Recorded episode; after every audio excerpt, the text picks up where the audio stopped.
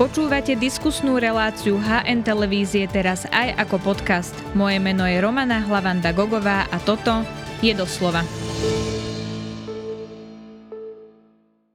Rokovania o skladaní novej koalície pokračujú. Otáznik je stále nad KDH, ktoré vylúčilo smer pred voľbami, no situácia sa môže zmeniť po voľbách. Aká bude budúcnosť kresťanských demokratov? To sa opýtam člena KDH Ivana Šimka. Vítajte v relácii Dobrý doslova. Pán Šimko, tak ako hodnotíte tak celkovo voľby? Ako dopadli? No, boli to štandardné demokratické voľby. V tomto smere prebehli dobre, teda ako bývalý minister vnútra musím povedať, že e, tak ako e, majú prebehnúť, tak aj prebehli. E, z hľadiska tej organizácie tých volieb, a to sa týka aj e, toho, čo robilo ministerstvo vnútra, v zásade aj toho, čo robil štatistický úrad, no s istým možno oneskorením, ale, uh-huh. ale, ale to prebehlo tak. A samozrejme predovšetkým z hľadiska toho, čo robilo tisíce našich občanov, ktorí boli v tých volebných komisiách, pretože treba si uvedomiť, že vlastne oni odvietli tú tú, tú mravenčiu, tú najväčšiu prácu. Áno, presne tak hodiny boli a dohľadali na to, aby každý mohol odvoliť. Áno, oni, oni boli tou hlavnou zárukou toho, že sa voľby nemôžu nejakým spôsobom zmanipulovať, pretože oni dohliadajú vlastne na to spočítavanie. Neviem presne, o tom... to som sa vás chcela pýtať, že v kampani sme počúvali, ako sa voľby môžu zmanipulovať, že je tu taká šanca a teraz po voľbách to ako si nie je téma. Boli to hlúposti. E, od začiatku sme e, mnohí hovorili, tí, čo poznáme tento proces, že tie pravidlá, tak ako sú nastavené prakticky od roku 1990, ešte od prvých slobodných volieb, e, tak e, viac menej neponechávajú žiaden priestor na nejakú možnú manipuláciu zo strany, zo strany štátu alebo zo strany nejakých tretích osôb. Jediné, kde, by, kde je treba ustrážiť e, to, aby tie výsledky zodpovedali tomu, čo ľudia volili, je priamo tá miestnosť, kde sa hlasuje, teda tá volebná miestnosť, e, tam, kde sa spočítavajú tie konkrétne lístky, e, ktoré ľudia hodili. A, a, a na to no, nikto nevymyslel nič lepšieho ako to, že kandidujúce politické strany mali právo tam vyslať svojich zástupcov. Je to možno taká trošku e, otravná práca, lebo tam musia stráviť noc, musia si dávať jeden na druhého pozor ale nepočul som, že by dochádzalo k nejak, že by, že by teda sa stalo, že by boli tie výsledky nejakým spôsobom podozrivé. E, takže, no... Bol to taký niekedy... pekný sviatok demokracie, ako voľby čiže. Čiže po tejto stránke ja som spokojný, mm-hmm. že to funguje, e, že máme možnosť naozaj e, sa rozhodnúť podľa svojho a vybrať si, lebo nebolo to tak vždy.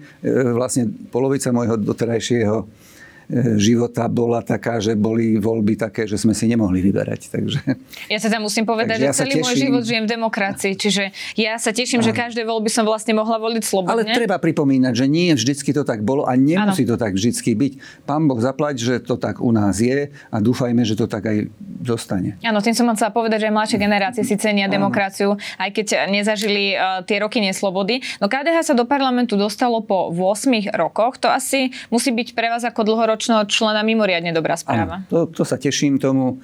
E, verím, že, že, to, že to KDH využije na to, aby aby zosilnilo. Mm-hmm, no, predseda Majersky už vyhlásil, že KDH teda mierí do opozície, to sú jeho slova, ale môže prísť o, k zmene postoja a práve preto, že rada KDH bude zasadať? Ja som veľmi pozorne počúval, čo hovoril nepovedal to takto striktne, ale povedal, že s najväčšou pravdepodobnosťou, keď zvážil teda, ehm, zvážil teda možno tie rozdiely ideologické, ktoré, ktoré existujú medzi tými politickými stranami, ktoré by prichádzali do, do Áno, veď rozoberieme si tak... to. Ja len teda upozorňujem, že to bola samozrejme parafráza, nie citácia. Ak zmene môže e, postoja KDH môže dojsť po rade KDH, ktorá je naplánovaná už o 10 dní, tak ako Ja si myslím, že k zmene by mohlo dojsť aj po rokovaniach, keď sa ukáže, že do akej miery tie ideologické rozdiely myslím v prípade, vylúčujú. Myslím v prípade ale... Smeru. Jaj, aha, no tak to... Smer KDH vylúčil pred voľbami, k zmene môže nastať po rade KDH tam sa mi vidí, že tam nie je ideologický, ale skôr politický problém. A ten politický problém je, tak povediať, strvalý. No, my sme z iného tábora. Jednoducho, e, tak povediať, tie spoločenské barikády, ako existujú a ako, ako sa historicky vyvinuli, tak predstavujeme úplne inú predstavu spravovania veci, veci verejných. A, a v tomto ja si myslím, že nikdy nebola pochybnosť vo vnútri KDH, že teda toto nie je náš partner do vlády. Takže vy neočakávate, že potom, čo zasadne Rada KDH, by sa tento postoj strany zmenil? Nie, to, to, to neočakávam. To by ma teda veľmi prekvapilo. Takéto sú zatiaľ nálady v strane? No tak e, ja nie som asi kompetentný o tom hovoriť, že aké sú nálady v strane, lebo... Však, A tak predpokladám, že si ako ja členovia SMS-kujete. Áno, ja, ja môžem sa. hovoriť o svojich priateľoch, ktorých mám. E, tak pokiaľ ide o nich, tak ja som sa nestretol s nikým, kto by preferoval túto možnosť. A tým nemáme my nejaké krvavé oči, však vieme, že politika je rôzna a prichádza, robia sa niekedy aj veľké, veľké kompromisy, ale, ale je dobre zase, keď aj v demokracii existujú také základné tábory o tom, ako má fungovať spoločnosť a tam sa proste líšime. Tam vychádzame už aj historicky, nakoniec je to strana, ktorá E, vlastne je pokračovateľom komunistickej strany, ale, ale to by možno nebol taký úplne najdramatickejší rozdiel, pretože bolo KDH vo vláde svojho času aj s SDL-kou v tej prvej Zurindovej vláde. No tak, e, tak existuje precedens aj na také niečo, ale v tejto chvíli je to niečo iné, pretože tak ako je tá spoločnosť rozdelená na tie tábory, tak KDH je rozhodne na tom druhom strane. No. Na tej druhej strane teda. Rozumiem, čo hovoríte, takže nedávate nejakú veľkú percentuálnu šancu tomu, že KDH by nakoniec mohol skončiť v koalícii, kde by bol aj smer. Vôbec sa tým nezaoberám ja vo svojich myšlienkach, nemyslím si to. Lebo to môže byť rôzne. Môže to byť aj tak, že napríklad Robert Fico nebude premiérom. Či toto by bola nejaká možnosť, kedy by už KDH o tom začalo uvažovať? Tak keď bude také niečo na stole, tak pravdepodobne o tom budú tí, ktorí budú rokovať Eh, hovoriť a budú to zvažovať, ale ja nepatrím medzi tých, ktorí stoja pri, sedia pri tom stole. Takže... No vy ste, pán Šimko, zverejnili status, kde hovoríte o identite. Vy ste povedali, že vo volebnej kampani sa každá strana potrebuje jasne definovať, aby jej voliči vedeli, čo je zač, ale po voľbách, keď sa zostavuje vláda, vtedy by tie, eh, čo úspeli, mali viac hovoriť o svojej vlasti a o osude vlasti ako o, o nejakej identite. Čo ste s tým konkrétne Nie hovoriť, ale mali by dbať na záujem vlasti. Ehm, mal som samozrejme na mysli predovšetkým vzťah ku progresívnemu Slovensku, kde nás tak trošku tí ideológovia zahnali do kútov, z ktorých ako keby nebolo, nebolo cesty a ono nakoniec potom zistujeme, že v tom kúte nikto iný nie je.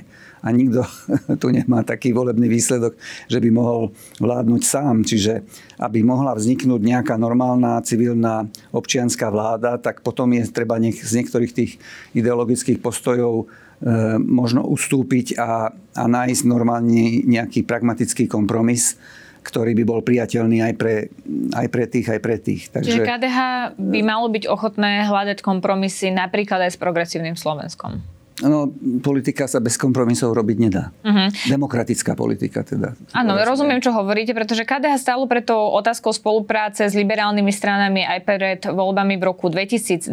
A ja som sa vlastne veľa zamýšľala nad uh, tým, presne čo hovoríte aj vy, či by KDH trochu nemalo zmeniť retoriku alebo trošku sa zamysleť nad tým, že ako by to po voľbách malo vyzerať, pretože väčšina krajín Európy má nejakú formu, napríklad práv voči LGBTI skupine, tak či by sa v tomto nedal nájsť predsa len kompromis my nie, že by sme mali meniť retoriku, my veď každý hovoríme tak, ako vieme. ale ale e, pokiaľ ide o tie také postoje, je, je dobré, že existuje pluralita tých postojov a to by sme mali vždycky, e, vždycky dbať na to, že nikto túto pluralitu nesmie obmedzovať. To je, lebo to by sme práve išli opačným smerom ako k tej demokracii. Na druhej strane, ale ak chceme, povedzme, e, e, zachraňovať zdravotníctvo a, a pomáhať, pomáhať, aby sa nám rozvíjalo školstvo, aby nám ľudia neutekali, a, a mnoho, mnoho iných takýchto konkrétnych pragmatických vecí, no tak musíme hľadať dohodu aj s tými, ktorí povedzme e, majú e, ideologické, ideologicky iné názory. Čiže a my nie, to, že my sme stáli pred rokom 2020 predtým. My sme predsa s tými liberálmi e, mnoho rokov vládli. My sme vládli či už, či už hneď po revolúcii s VPN-kou, alebo, alebo potom v rámci Moravčikovej vlády to bolo pomerne krátke obdobie, ale potom v obidvoch Zurindových vládach to, a, a ešte v Radičovej vláde. Čiže to bolo skoro polovicu toho celého obdobia od roku 1990. Takže to, to nie je nič neobvyklé. A ak sa pozrieme po Európe, tak tiež to nie je nič neobvyklé, že by povedzme E, konzervatívne strany e, vládli spolu s liberálnymi stranami. No musia nájsť spoločnú reč. No konzervatívne to... strany vládli s liberálnymi stranami a dokonca prechádzali teda aj tie zákony, ktoré som spomínala voči právam LGBT komunity. Tak, tak to je moja otázka. Jasné, každá... Či v tomto prípade by KDH nemalo ísť ako keby oproti tým liberálom, ktorým idú tiež oproti a niekde v strede sa no, vlastne stretnú? Predovšetkým to nie je momentálne najzásadnejšia vec našej spoločnosti na druhej strane, no veď e, ja to však ono otvorene to hovorím aj mojim priateľom. teraz tak vyzerá, nie? Aj, No tak keď niekto niečo urobí ako, ako hlavný problém, v ideológii sa to dá, ale, ale ako e, pre priamy život väčšiny ľudí to zase nie je základný problém. Ale to neznamená, že aj keď niečo nie je základný problém, že sa nemá riešiť. E, ja hovorím aj mojim priateľom v KDH, že nemali by sme byť pápežskejší ako pápež. A v tomto, v tomto prípade aj konkrétne, aj, aj celkom doslovne, pretože práve e, pápež František, keď išiel zo Slovenska, tak hovoril, že, tak hovoril vtedy, že, že predsa je celkom praktické a užitočné, ak štáty upravia niektoré veci, ktoré, ktoré, ktoré sú problémom pri spolužití aj párov rovnakého pohľavia. A, a, a konkrétne, myslím, hovoril dedenie. Tri veci si pamätám, že hovoril. No. Uh-huh. Čiže, e, čiže no, to znamená, že tak to, to, to nie je niečo, o čom by sme nemohli hovoriť ani, ani na pôde e,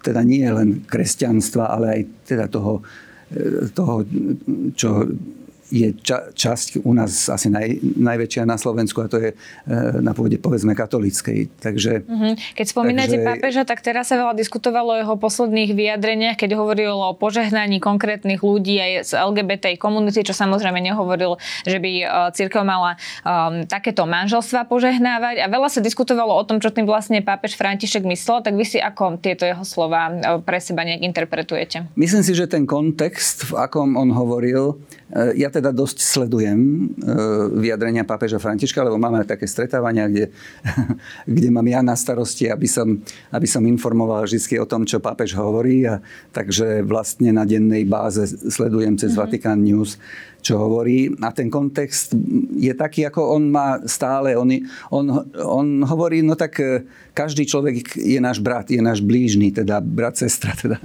E, a, a, a v tomto smere my nie sme sudcami a nemáme sa nikdy usilovať byť sudcami niekoho. V tomto, v tomto smere to požehnávanie aj zo strany, povedzme, církvy by malo byť, že no tak každý človek si zaslúži to požehnanie.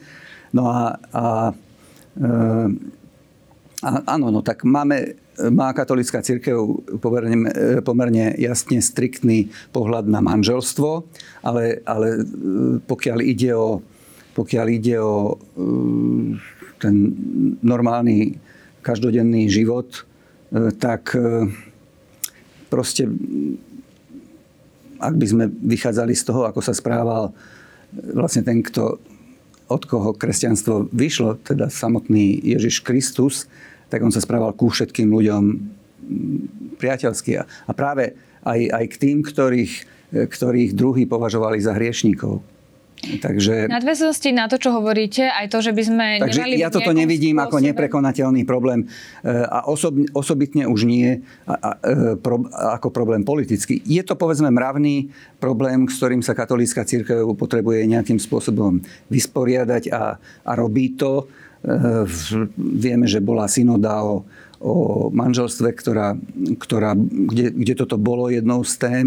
Aby som to ale chápala, tá, pán Šimko, keď hovoríte, je... že to nie je politický problém, tak chápem Pardon, to tak, že vy, dokončiť len... vy vidíte, položím tú mhm. otázku, potom môžete dokončiť. Vy vidíte, že je možné robiť kompromisy, politické kompromisy aj v tejto oblasti? Uh, kompromisy z Ešte dokončím tú myšlenku, že, že pokiaľ ide o ten postoj katolíckej cirkvi k týmto veciam, tak tá diskusia samozrejme, že, že, že, je, že prebieha. Ja si myslím, že je celkom poctivá myslím teraz diskusia v rámci, v rámci povedzme tej biskupskej synody, ktorá bola na túto tému, alebo na tému manželstva teda. Ehm, mnoho vecí, mnoho vecí povedzme, ehm, tí, ktorí to tak striktne berú, ako je to napísané, povedzme v, v, v písme svetom, teda, ktoré my považujeme za, za zdroj toho zjavenia, bolo napísané podľa e, dobovo. Teda. No tak keď svätý Pavol Apoštol povedal, že žena má v zhromaždení mlčať, no skúste to povedať dneska svojim manželkám. To, to, nemô, to sa nedá. Ani, nech, ani to samozrejme nechceme. E, proste to bola taká dobová, e, taká, tak, taký dobový pohľad e, z toho obdobia. Z toho obdobia. Takže mnoho vecí Dneska už aj katolická církev vníma inak, ako nie doslovne tak, ako to bolo napísané. Čiže tá diskusia je samozrejme e, samozrejme legitímna no a, a má prebiehať. Otázke, no ale, teda viete ale my sme, teraz hovoríme o politickej strane. A politická strana má riešiť predovšetkým problémy, ktoré prináša život. A, a áno, ak je toto problém, tak tam treba nájsť, e, tam treba nájsť nejaké riešenie, ktoré by bolo priateľné. E, ja si myslím, že také riešenie sa rodilo napríklad aj za Hegerovej vlády, pokiaľ ide o, o návrh, s ktorým prišiel minister spravodlivosti. Áno, ale LGBTI komunita hovorila, že to vôbec ich problém nerieši a prišlo im to práve, no, že nedôstojné. Nikdy nebudú spokojní všetci, ale áno, ak, ak, ak, ak by to mal niekto pocitovať ako nedôstojné, tak je treba hľadať niečo, čo bude dôstojnejšie. Ale však nemusí to byť E,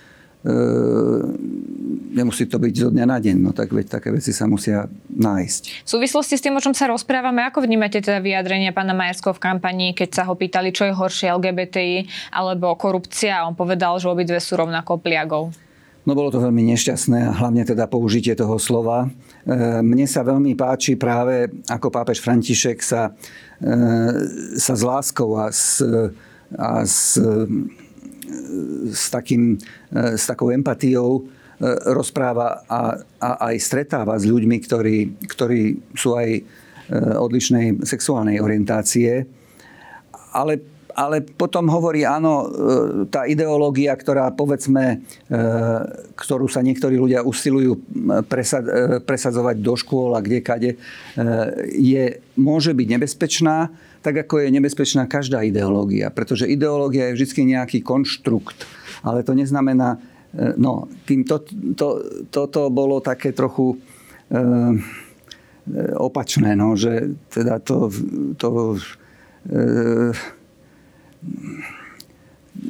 používať takéto expresívne výrazy nikdy nie je dobré, lebo to potom vedie k tomu, že, že ako keby ste k tým ľuďom mali E, taký, taký odmietavý alebo nie je dobrý postoj. Nehovoriať, že ako porovnávať tieto dve veci, ako, je, ako sú životné problémy týchto, týchto ľudí s takouto odlišnou sexuálnou orientáciou, s korupciou, to sa mi celkovo zdá byť nevhodné. Tak ono to bola divácká otázka, tak e, to asi môžeme dať bokom, že či bolo vhodné porovnávať to, ale takáto odpoveď... No však, ale to môžete pove- odpovedať na tú otázku. Môžete takto, takto odpovedať na tú otázku, že, takto presne Že teda tak. to vôbec nie, že to sú dve úplne rôzne veci, no tak to neporovnávajme. Ale keď sa vrátime späť do tej politiky, pán Šimko, tak v prípade, že Robert Fico má teda na dva týždne poverenie, aby zostavil koalíciu, v prípade, že sa mu to nepodarí a v hre by bolo napríklad, že koalíciu by skladalo progresívne Slovensko, tak keby to bolo na vás, vy by ste odporúčili, uh, aby uh, pán Majerský začal tieto rokovania a takúto koalíciu dohodol pre KDH? Ja si myslím, že to ani nemusím odporúčať, že také rokovania budú. To, to zasa to zasa nepochybujem o tom, že napriek e, povedzme tým vyjadreniam, ktoré ste, ktoré ste pred chvíľkou hovorili, myslím toho, toho prvého, že povedal, že s najväčšou pravdepodobnosťou KDH smeruje do opozície, ale tým pádom nevylúčil, že, že tie rokovania nebudú a, že, a ani nepovedal, že to tak musí skončiť. No ale ja, možno ak by som ja mal niečo odporúčať, ale ja som dneska radový člen, takže e, ale, ale tak e, v každom prípade si myslím, že by sme mali predovšetkým hľadiť na to, že e, čo, čo dneska krajina potrebuje. Krajina potrebuje funkčnú vládu a potrebuje, podľa môjho názoru, bude dobre, ak tá vláda nebude jednostranná. Keď, bude, keď tam budú aj rozdielne skupiny, rozdielne E, typy občianskej spoločnosti zastúpené. E, a viem to, a hovorím to a odporúčam takéto niečo preto, lebo mám už tú skúsenosť, že práve tie vlády, ktoré boli širšie, ktoré mali širšiu základňu, ťažšie príjmali síce rozhodnutia, ale už keď ich príjmali, prijali, e, tak potom tie rozhodnutia mali väčšiu trvácnosť. To je, to, to je výhodou zase vlád, ktoré, ktoré majú takúto širšiu aj ideovú, aj programovú základňu. Uh-huh. Vy ste povedali, že ste rádovým členom KDH, ale vy ste sa tri týždne pred voľbami vyjadrili vo vašom statuse, že sa chcete ukázať o prevzatie vedenia KDH. Tak mám to chápať tak, že toto ešte stále platí, takáto vaša ponuka? Uh, bolo, to, bolo to tak trošku reakcia na, to, na ten výrok, o ktorom ste pred chvíľkou hovorili. Uh, potreboval som uh, ako pre svoju vlastnú aj Eh, identitu alebo pre svoj vlastný politický postoj vo vnútri KDH zdôrazniť, že teda KDH je pluralitné a, a, a teda mm, máme na mnoho vecí mm, rozdielne názory. A, a teda eh, chcel som tiež zdôrazniť, že to neznamená, že, eh, že v tej pluralite to, čo povedzme predstavuje, predstavujem e, ja, tak, e, takže som ochotný o to aj zabojovať. A tak som, tak som, e, tak som tam napísal, že po voľbách sa budem usilovať získavať podporu pre, pre moju kandidatúru. Toto budem robiť, ale ešte v tejto chvíli to nerobím, pretože v tejto chvíli mi ide predovšetkým o to, aby, aby vznikla nejaká dobrá vláda na mhm. Slovensku. Čiže nie je to ešte jasné, že, či budete kandidovať na predsedu. No tak e, tú podporu sa budem usilovať získavať. A to už potom sa ukáže, že či bude alebo nebude. A ako to čítate? Bude alebo nebude? V tejto chvíli to neviem povedať. Ja sa na to pýtam celé aj kvôli tomu, že to bolo teda tri týždne pred voľbami. Malo dobrý zmysel, alebo bolo správne tri týždne pred voľbami sa takto vyjadriť, keď KDH usilovalo každého jedného voliča? Nebolo to voči strane vlastne kontraproduktívne? Ja si myslím, že áno. E, mnohí straníci mi takéto niečo vyčítali. Ale to ja som zase zvyknutý, že straníci mi občas niečo vyčítajú. Tá, tá to, tá uzavretosť to, v tom stranickom bunkri, tá si myslím, že nám neprospieva. E, ale mnohí voliči, teda poviem ešte najskôr, e, práve po tých neobratných vyjadreniach e, nášho predsedu verejne mnohí ľudia hovorili, že zvažujú, že zvažovali, ale že nebudú voliť KDH. Veď to na Facebooku ste mohli vidieť mnoho takýchto vyjadrení. Ale, ale potom, ako som ja e, dal ten svoj status, tak mnohí mne aj telefonovali, aj písali, že, že no tak predsa len si to ešte rozmyslia. Že by ste KDH zachránili nejaké hlasy? To, to, no, ja, ja si myslím, že áno. E, ale samozrejme KDH prešlo toľko hlasov, že, že nepotrebovali len tieto. Mm, tak uvidíme, ako to teda bude pokračovať a či sa budete uchádzať o post predsedu KDH. Poďme ešte k jednej veci, pretože Robert Fico dostal poverenie na to, aby zostavoval koalíciu a to, čo on hovoril po tom poverení, je aj to, ako sa zachová v prípade um, špeciálneho prokurátora Daniela Lipšica, ale aj policajného prezidenta Štefana Hamrana. Ako sa vlastne pozeráte na to, že hovorí o tom, že ich chce odvolávať z funkcie? V prípade pána Hamrana to asi prekvapenie nie je, keďže policajného prezidenta si teda vyberá minister vnútra, ale v prípade špeciálneho prokurátora tu predsa máme zákonné dôvody, za ktorého je možné odvolať. Zatiaľ to nevyzerá tak, že by do niektorej tej kolónky toho zákona Daniel Lipšic spadal. A ešte je tu jedna zaujímavá vec, ktorú Robert Fico hovoril, on menoval konkrétnych kariérnych prokurátorov ktorí teda zhodov okolností vyšetrujú kauzy, ktoré sa týkajú práve Smeru. Ako sa pozeráte na takéto vyjadrenia predsedu najsilnejšej strany, ktorý vyhral voľby? No, viete, ja nie som prívržencom takej, takej siláckej politiky. E, keď som nastúpil na ministerstvo vnútra v roku 2001, e, tak som vymenil, tak som vlastne odvolal všetkých vtedajších, vtedajších policajných generálov, e, policajného prezidenta, šéfa vyšetrovačky, šéfa inšpekcie. No, urobil som to za prvých 20 minút svojho, svojho po, po, po mojom nástupe. A áno, bol som na to pripravený a vlastne e, a tak sme sa aj dohodli e, pri mojej nominácii, ale e, tam bolo niekoľko dní, alebo dokonca dva týždne, ak si dobre pamätám, lebo prezident Schuster eh, chvíľu, chvíľu si nechal nejaký čas na moje vymenovanie. Samozrejme, že sa ma mnohí pýtali na to, ale ja som to dopredu nepovedal. Prvý, komu som to povedal, boli oni.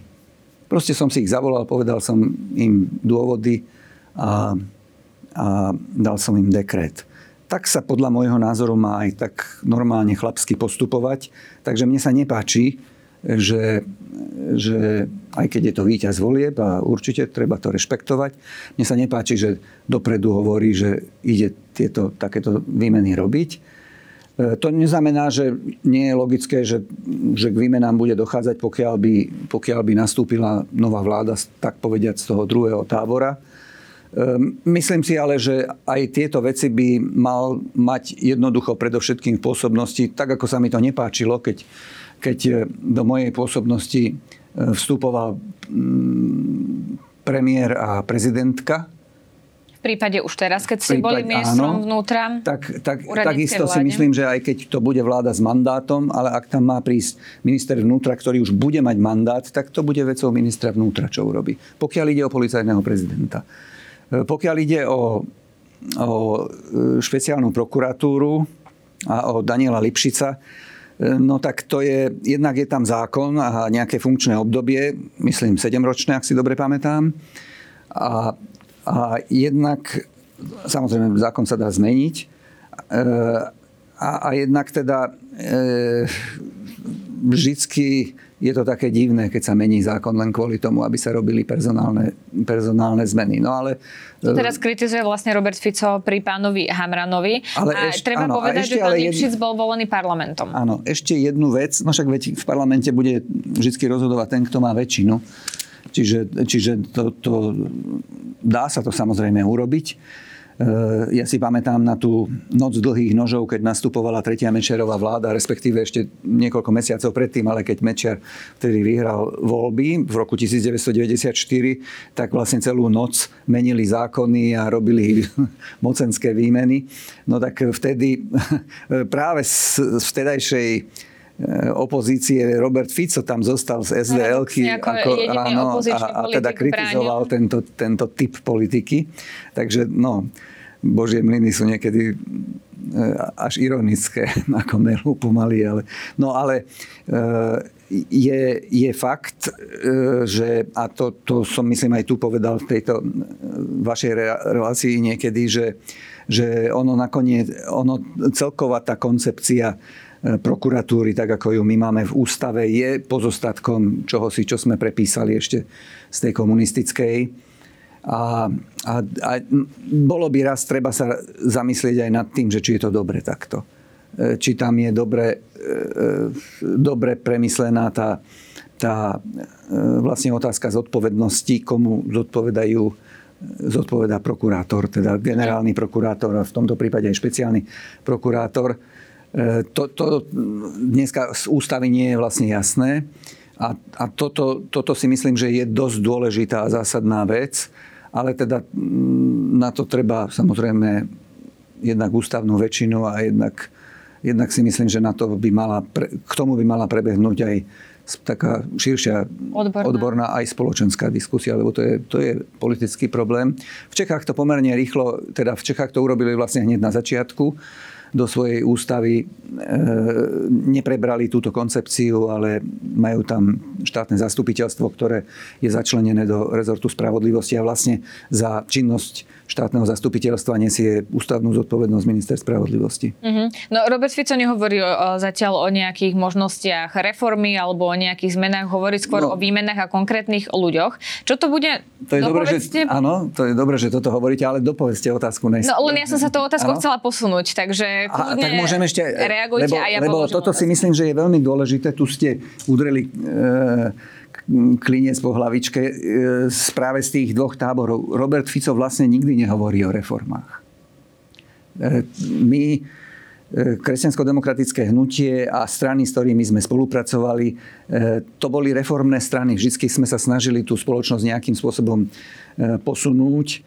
V podstate tá spoločnosť je dneska v stave, kde prakticky všade vo všetkých jej oblastiach potrebujeme reformy. Ak sa chceme posunúť dopredu, ak chceme chytiť e, ten vlak, ktorý nám uchádza prakticky e, vo všetkom.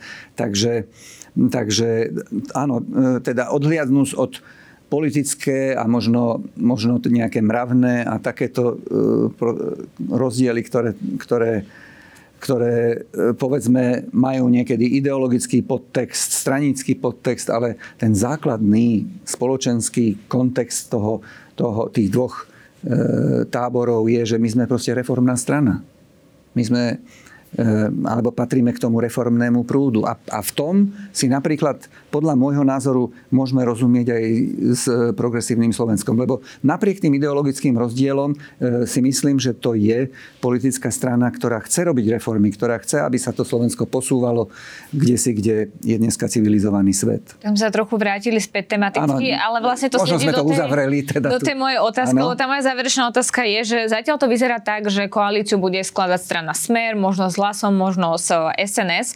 Čo to bude znamenať pre Slovensko, keď tieto tri strany budú v koalícii, ktorá tu bude 4 roky podľa vás? No nebude, nebudú prebiehať tie reformy. Nebudú, bude sa, bude sa plátať, bude sa, e, bude sa rozdávať e, tam, kde budú ľudia niečo potrebovať a naše deti to zaplatia. E, pretože v konečnom dôsledku to ne, neobkecáte, ako sa hovorí ľudovo. A, a niekto to raz zaplatiť bude musieť. E, viete, no, e, ja som za tých 66 dní na ministerstve vnútra zažil niekoľko úplne otrasných e, vecí, ktoré, ktoré ktoré jednoducho vôbec nemuseli existovať. Ani nie, že reformná. Stačilo by, keby tu, bola, keby tu boli vlády, ktoré majú trošku predstavu, že, že do vecí treba aj investovať. Viete, niekoľko týždňov sa nevydávali pred začiatkom turistickej sezóny doklady, e, pasy a, a ľudia stáli, bol, boli to e, príšerné situácie. A ja, ja som zistil, že my máme jeden stroj na, na tlačenie tých, týchto dokladov. A ten stroj sa proste pokazil. A nevedeli si, keďže už bol tak zastaraný, že už že už sme nemali súčiastky na to, tak sa po celom svete zháňali súčiastky, kým sa teda niekde nejaká takáto e, praveká súčiastka našla, aby sa, aby sa uviedol do, do aby, aby mohol ďalej fungovať. Ale takto to proste nemôže existovať. Chceme si vládnuť sami, no tak to musíme robiť tak, ako sa to robí v 21. storočí. A, a to znamená e, naozaj, že musíme investovať a musíme aj, aj, aj pozerať na to, ako sa veci vyvíjajú aj technicky, aj po mnohých stránkach, čiže e, my tie reformy životne potrebujeme a áno, takáto vláda ich nebude robiť. Ne, proste, no, nebude robiť. E, každý môže prísť a zmeniť sa, ale, ale je malá pravdepodobnosť, že tá vláda by do toho išla. Už aj preto, že na reformy treba istú politickú odvahu. A tá politická odvaha znamená, že dnes to niekedy bude trošku bolieť. Že, budeme, že, to, že E, reformy vyžadujú niekedy nejaké opatrenia, ktoré, ktoré e, Môžu byť nepopulárne, Môžu byť nepri, nepríjemné a, a prinášajú svoj efekt až po nejakom čase. Ale no, vždy sa dá to aspoň vysvetliť. A, no, ale, ale e, práve to, čomu sa hovorí populistická politika, to, čo je typické pre, pre e, ľudí, ktorí u nás bohužiaľ vyhrávajú voľby, e, tak je, že, on, že oni do týchto nepríjemných operácií nejdú. No ale potom to vyzerá tak, rozkladá sa nám všetko. No uvidíme, ako to dopadne, kto bude nakoniec skladať koalíciu. Počkáme si na to a vám ďakujem, že ste prišli a že ste prišli teda na rozhovor do HN televízie. To bol bývalý minister Ivan Šimko. Všetko dobre prejem. Ďakujeme, že nás počúvate aj vo forme podcastu. Ak chcete podporiť našu tvorbu a kvalitnú žurnalistiku, kúpte si digitálne predplatné HN. Choďte na hnonline.sk lomené predplatné. Ďakujeme.